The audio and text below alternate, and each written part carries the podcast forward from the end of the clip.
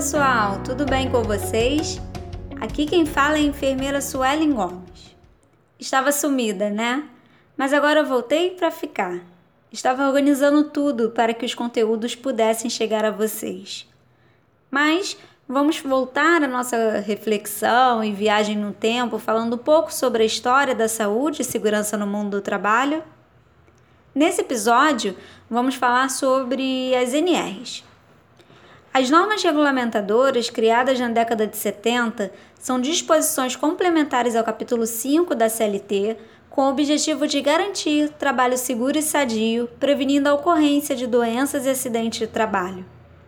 Os profissionais da Fundacentro tiveram um longo trabalho na elaboração das normas e algumas NRs foram baseadas em legislações internacionais, em disposições do Ministério de Minas e Energia em normas americanas e francesas, além das legislações estaduais do Rio de Janeiro e São Paulo.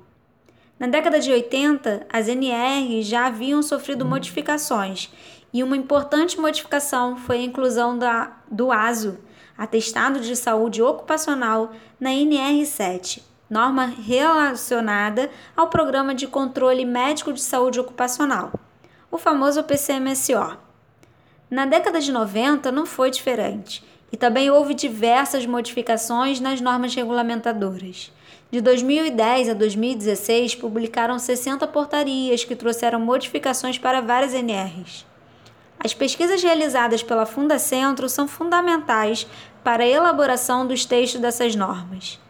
A NR32, que tem por finalidade estabelecer as diretrizes básicas para a implementação de medidas de proteção à segurança e à saúde dos trabalhadores, dos serviços de saúde, bem como daqueles que exercem atividades de promoção e assistência à saúde em geral, surgiu de uma forte demanda dos sindicatos de trabalhadores da saúde em decorrência do risco de transmissão ocupacional da AIDS, como relata no site da Fundacentro a pesquisadora Érica Lui.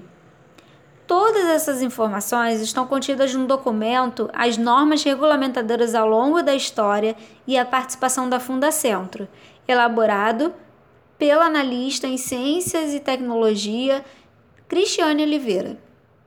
A elaboração e revisão das NRs é realizada pelo Ministério do Trabalho, adotando o sistema tripartite paritário por meio de grupos e comissões compostas por representantes do governo, de empregadores e de empregados.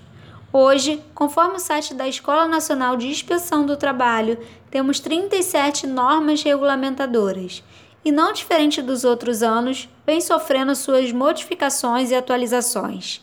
Em breve, precisamente em março de 2021, será necessário novas adequações dessas normas, conforme a NR1 atualizada e com vigência em março de 2020.